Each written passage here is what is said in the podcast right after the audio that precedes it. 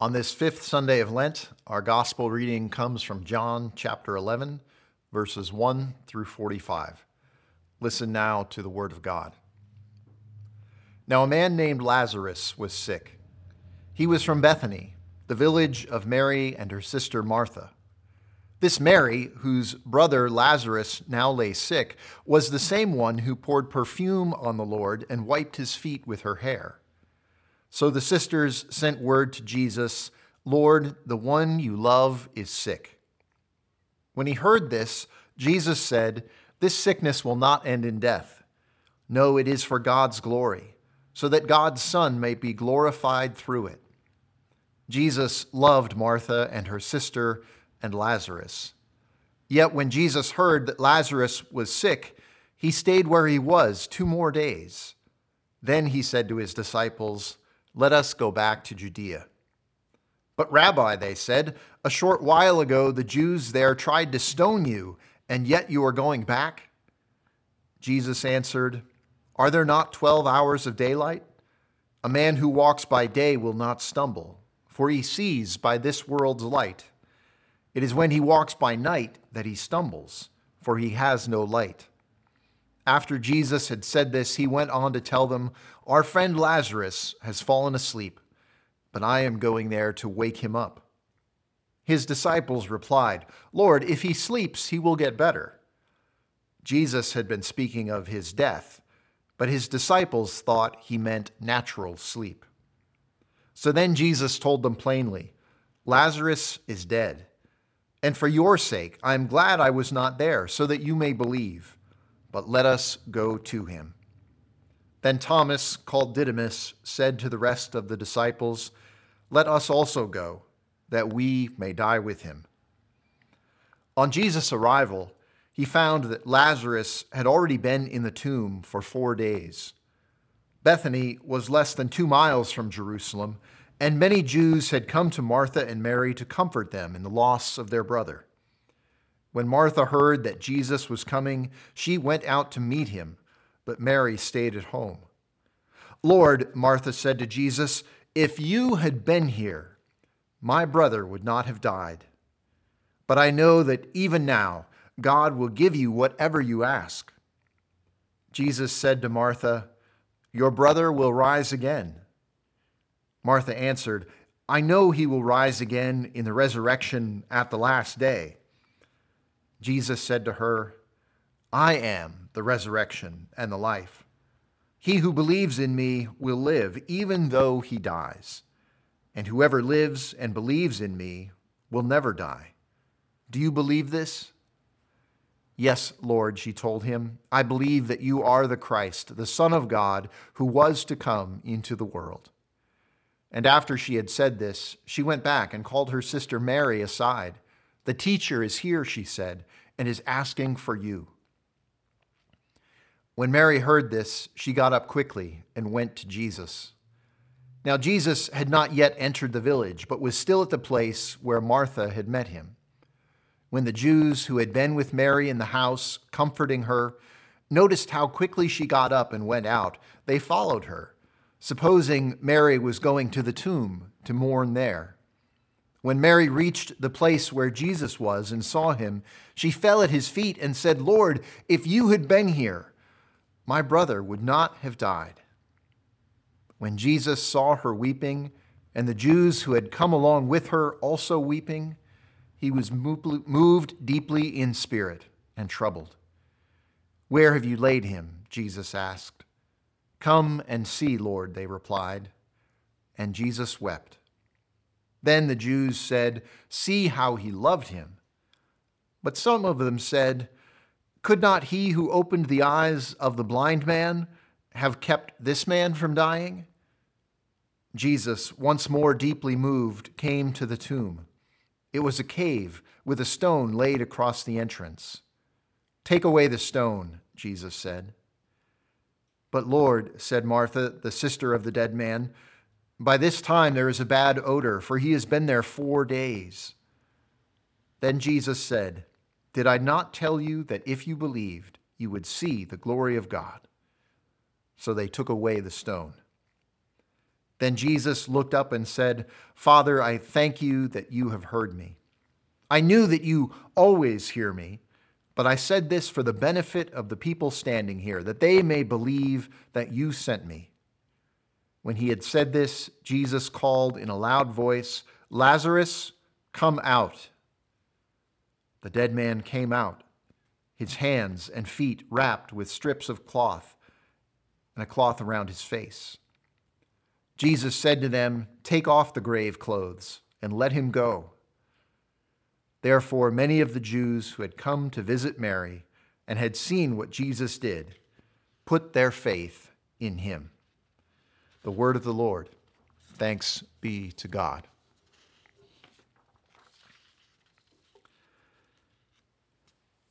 Here we find a family in crisis, and not just any family, this is a family with connections.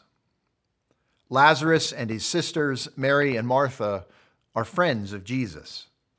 Whenever Jesus passed through Bethany, a small town just a few miles from Jerusalem, Jesus spent time in their home. They were close. So when the word came, Lord, he whom you love is ill, word came that Lazarus was sick and near to death, everyone expected Jesus to go at once. Jesus had healed other people from their illnesses. Certainly, he would want to heal his friend. Yet, instead of going to Lazarus, Jesus stayed where he was for two more days. And what makes Jesus' decision even harder to understand is that he was right there in Jerusalem, only a few miles away. Jesus could have been at Lazarus' bedside in a matter of hours. Instead, Jesus stays away. When he finally does arrive, Lazarus is dead, dead and buried dead. He is gone. Jesus is too late. Jesus has already given us a clue, though, that something extraordinary is about to happen. When Jesus heard that Lazarus was ill, he said, This illness does not lead to death. Rather, it is for God's glory, so that the Son of God may be glorified through it. The good news here is that this gospel lesson is more than just a story about a family in crisis. No, it is about the crisis of the world, a world that lives in sin and death. And the purpose of this story is to reveal Jesus as the resurrection and the life. That is who Jesus is. That is why Jesus came. Jesus is why the story of Lazarus ends with celebration, with victory over death.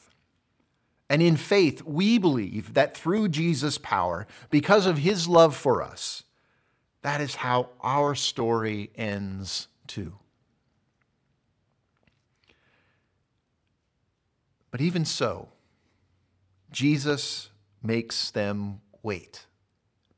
All of them Mary, Martha, the disciples, Lazarus. Jesus makes all of us wait. And waiting is hard. These last few weeks have certainly taught us some things about waiting. We're getting more practice at waiting than we ever wanted. Waiting to see how this coronavirus crisis will end. Wondering when life will return to normal and wondering what normal will look like after all of this has passed. All we can do is to be safe and be smart and take care of each other and wait it out. As Mary and Martha waited with their family and friends for the Lord to appear, they wrestled with questions, questions for Jesus. And the greatest among them was why? You healed others, Lord. Why won't you heal our Lazarus? In my hour of need, Lord, why won't you answer? Why won't you appear? Martha confronts Jesus with these questions even before he makes it to her front door. And though she responds to Jesus with faith, She acknowledges his authority as the Christ, his standing as the Son of God, his power to ask the Father and to receive whatever he asks for. I can't help wondering if Martha isn't a little disappointed with Jesus' response. I mean, clearly she is comforted knowing that Lazarus will rise at the resurrection on the last day. But I suspect that as Martha went out to meet Jesus, she was really hoping to get some answers about today. Answers to why this had to happen, about why Jesus took so long, about why, when it is in his power to do things differently, he made them wait. Wait even through the death and the burial of their brother. There are many times that I've gone to God looking for answers to those same questions. And even with full hope and confidence in the glory that waits at the end of the age, for me and for those who have gone into glory ahead of me, I find that there remains within me still this longing to know more, this desire to know God's full reason and purpose, to understand God's choices and God's timing. I still want to know why. Why this way? And why the seemingly needless, why the seemingly endless delay? For Mary and Martha, what softens this longing is the fact that as Jesus approaches Bethany and the home of his friends, he is completely present with them. When Jesus sees the mourners and hears their weeping, when he looks at the tears streaming down their cheeks, we see that he too is brokenhearted. He bursts into tears. Jesus weeps. Jesus weeps with us and he weeps for us. In Jesus, we see God, the awesome, powerful creator and sustainer of the entire universe, the one we call Lord and King we see that God is at the same time, in the same moment, our friend and our brother. God is not distant. God does not look down at us from afar as his unknowable plan unwinds across the universe. No, rather, God is here among us. God mourns with us, God grieves with us. No matter how, no matter even why we suffer, we do not suffer alone. Jesus has come to be with us and to be for us, and that is a great comfort.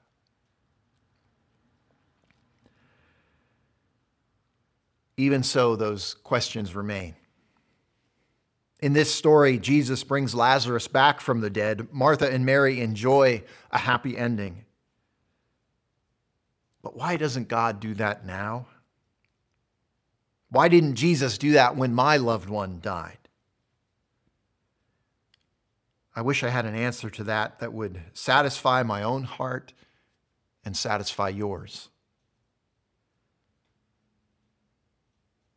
But in the face of all the death and the suffering and the sin that afflicts this world, I believe the best that we can do is to cling like Martha to Jesus' promise that He is the resurrection, and the life. All I can do, all any of us can do, is trust and believe that God, God who proved the depths of his love by dying for us, that God indeed has the answer in hand. Our hope rests in remembering that death is not what God intends for his creation, not what God intends for us, his beloved and by God's grace, death is not the final word. Many years later, the disciple John received a vision from God, recorded in the last book of the Bible, the book we call Revelation. And there we find what waits for us, what lies ahead on that day when Jesus arrives. John describes what he saw with these words in Revelation chapter 21. Then I saw a new heaven and a new earth, for the old heaven and the old earth had disappeared, and the sea was also gone. And I saw the holy city, the new Jerusalem, coming down from God out of heaven like a bride, beautifully dressed for her husband. I heard a loud shout from the throne saying, Look, God's home is now among his people. He will live with them, and they will be his people. God himself will be with them. He will wipe every tear from their eyes, and there will be no more death or sorrow or crying or pain. All these things are gone forever. And John writes that the one sitting on the throne said, Look, I am making everything new.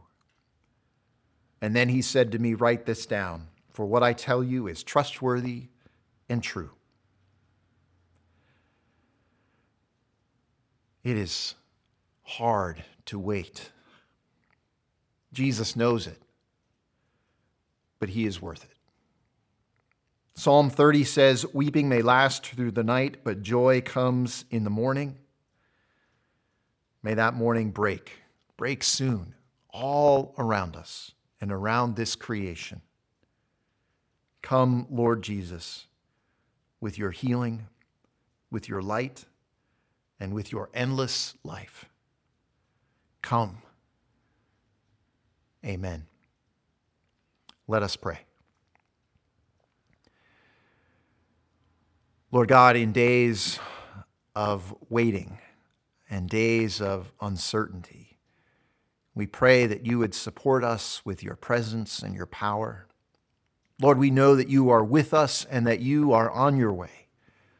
And Lord, we just ask that you would reveal to us that evidence we need to be encouraged, despite what we see going on around us, despite the, the darkness or the, the gloom that may impose itself upon us. Lord, we pray that you would just shine your light and chase those shadows and doubts and clouds away. Lord, we pray for all those who mourn. We ask that you would comfort them and that you would remind them that you are the resurrection and the life that those who believe in you will not die. They will never perish, but live with you forever. And Lord, we thank you that that promise is for us as well, even as we wait. This we pray with hope and confidence in Jesus' name. Amen.